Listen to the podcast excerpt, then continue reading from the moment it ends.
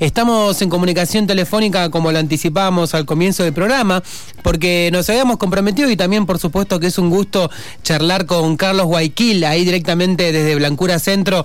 Carlos, ¿cómo estás? Germán y Luciana, te saludamos. Buenas tardes desde Bariloche. Mari Mari Pupeñí, Mari Mari Punamien, Puloncó, Mari Mari Cubalquien, Mari Mari Compuché, Guaría Meo, Jorileche Meo. Eh, un gusto poder eh, conversar con ustedes nuevamente. Bueno, Carlos, la idea era charlar cómo, cómo venía la situación después de un panorama bastante lamentable, también el rol de la provincia que no se había acercado a charlar con ustedes o por lo menos enviar alguna ayuda. Eh, la recordamos a la, a, la, a la audiencia, ¿no? Las fuertes nevadas desde hace unas semanas atrás, y la idea era que vos nos cuentes, también expreses cómo está la comunidad y bueno, eh, todo lo que tengas ganas también, por supuesto. Sí, mira, este, como le comentaba en un principio la vez pasada, este, fue bastante duro, digamos, la situación que, que pasaron, atravesaron los pobladores de, de la zona rural, este, con muchas complicaciones, eh, muchísimo frío, este, azotó en esa zona, de, fue mucho, digamos, la nieve, la nieve duró bastante, hasta ahora queda nieve en la comunidad, eh, en zona que Eh, que se congeló, que acumuló mucho, mucha helada, y esa nieve está todavía, y los caminos siguen complicados, la situación eh, todavía sigue sigue siendo bastante complicada, eh, muy compleja, digamos, en, en todo sentido. ¿Cómo estás, Carlos? Te habla Luciana Marzal. Buenas tardes, Luciana, ¿cómo estás? Buenas tardes para vos. Este, bueno, y eh, en este marco, la otra vez nos habías contado que, que habían estado dialogando también con la gente de, de Piedra del Águila, eh, más que con la provincia de Río Negro. ¿Esto eh, continuó así? ¿Cómo se fue dando en las últimas semanas? Eh, sí, sí, continúa así. Digamos, tenemos un... logramos tener un... mantener... Eh, una comunicación muy directa con el intendente de Piedra, que, que realmente este, lo salimos a agradecer, eh, la mano grande que nos dio en el momento que más lo necesitábamos para llegar a algunos pobladores que estaban totalmente aislados, sobre todo a gente mayor, ¿no? Yo le decía que en la zona rural está quedando mucha gente mayores, que eso por ahí este, preocupa mucho, y sabíamos que había gente que no le estaba quedando leña, no le estaba quedando gas, eh, porque a veces también usan...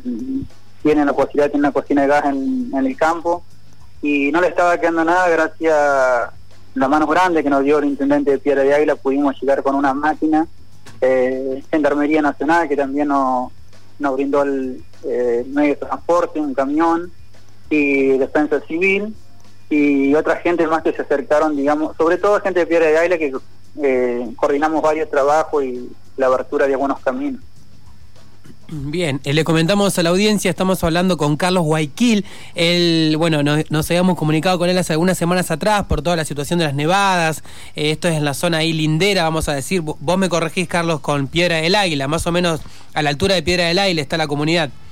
Exactamente, nuestro territorio comienza desde la represa de Piedra de Águila, digamos, del otro lado del Limay, eh, estamos ahí nomás, hay gente que está muy cerca, digamos, se traslada mucho a Piedra. Mucha gente se traslada a Piedra, incluso hay gente que, que vive más sobre la costa de Limay, este, tienen domicilio en la vecina localidad de Piedra de Águila, provincia de Neuquén. Carlos, ¿y cómo se llama la comunidad, digamos, en, en Mapuzungún, para no decirlo de manera huinca? La comunidad de Blancura se llama Rañín Plancurán Meo. Sí, que, que significa, digamos... Eh, hace referencia, digamos, a un lugar que... tenemos varios cerros dentro, en el medio de, de la comunidad, que son blancos, o sea, significaría piedra blanca en, en el medio, de, en el centro de la comunidad. Bien. En este caso, el territorio. Bien, estaba bueno también decirlo de, de esa manera. Carlos, eh, bueno, algo más que quieras comentar. Bueno, ¿cómo está la situación ahora? ¿Las familias pudieron recibir ayuda del Estado? Eh, ¿se pudieron organizar para lo que viene? Comentanos. Sí, mirá, este, en estos días estuvimos recibiendo una partida de, de pasto, de fardo de pasto que, que llegaron a la Comisión de Fomento de Mencue, y nos mandó un camión, eh, así que a los productores le están llegando algo de forraje, que son seis fardos por, por productores. Eh, nosotros en la comunidad con eso logramos hacer un banco de forraje para que esto no se termine, para que no tengamos tantas complicaciones con el tema de forraje que por ahí suele faltar en llegar en esa zona.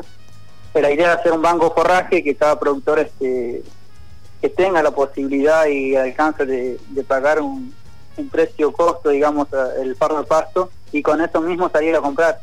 En los últimos días hemos tenido, digamos, algún diálogo y una conversación ahí con el comisionado de Mencue, porque nosotros dependemos de la Comisión de Fomento de Mencue. Sí. Y bueno, le explicábamos esto de, de cómo podíamos manejar eh, desde allá nosotros el banco forraje, y que él nos dé una mano en cuanto a la compra y el traslado de los forrajes para que lleguen a nuestra comunidad. Claro, sí. Eh, bueno, qué bueno que hayan podido eh, acceder a, a algo de, de ayuda, de recursos también, eh, porque bueno, veníamos siguiendo la situación, sabemos que hacen falta, espero que, que continúen, y bueno, más allá de las, de las condiciones climáticas que de a poquito eh, supongo que van a ir mejorando, obviamente, ¿no? Eh, Carlos, ¿algún, algún mensaje más que quiera dejar eh, acá eh, a nuestros oyentes, acá desde Bariloche? No, no, simplemente este, también llevar la tranquilidad, digamos, al resto de la población que por ahí se preocupaba en comunicarse con nosotros. Hoy la situación ha mejorado un poco más allá de la baja temperatura que siguen haciendo todavía en, en la zona.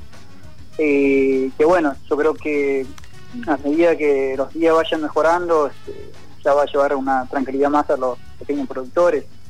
Sí, este, no nos sacamos de la cabeza que hay gente que todavía no sabe la cantidad de animales que se... le va a morir, porque claro, se le está muriendo todavía por el estado que le tocó eh, los animales, el estado corporal, que estaba muy flaco, como yo le decía, y la nevada de muchos días, de meses, dos meses más o menos de nevada, este complicó, digamos. Entonces la crianza va a ser mucho menos, hay gente que va a salvar y hay gente que, que por ahí tenía poco, yo creo que se va a quedar casi en nada. Mm. Y esperando una respuesta de, del gobierno, ¿no? Este, por ahí estamos bastante abandonados desde el lado de Río Negro. Eh, ojalá que salga algo para los productores para paliar un poco la situación económica. Bien. Bueno, Carlos, eh, insisto con esto, eh, los micrófonos de F M Sueño para comentar cuando tengan algo que comentar, también lo que tengan ganas de denunciar, por supuesto. Y bueno, después te vamos a pasar el corte de la nota, así también difundimos esta charla y bueno, para compartir también, porque hay gente que no nos puede escuchar en vivo, pero por ahí a través del celular después nos puede escuchar esta conversación telefónica. ¿Le parece? Buenísimo, Germán, buenísimo este, ahí a tu compañera. Eh, muchísimas Bien. gracias por, por mantenerme al tanto, por poder este, salir a difundir, digamos, la situación que hoy atraviesa, digamos, la zona rural de la provincia de Río Negro. Mm. Y que bueno, esperemos que un, la primavera sea aún muy buena eh, por mm. esta nevada, y que bueno, los pocos se salve, este, se mantengan bien. Bien. Bueno, Carlos, seguimos en contacto. Un abrazo fuerte. Gracias. Un abrazo grande para ustedes. Este, Capocayal, Memoria Compuche también, Pupeñí, Pulamien. Gracias, Carlos.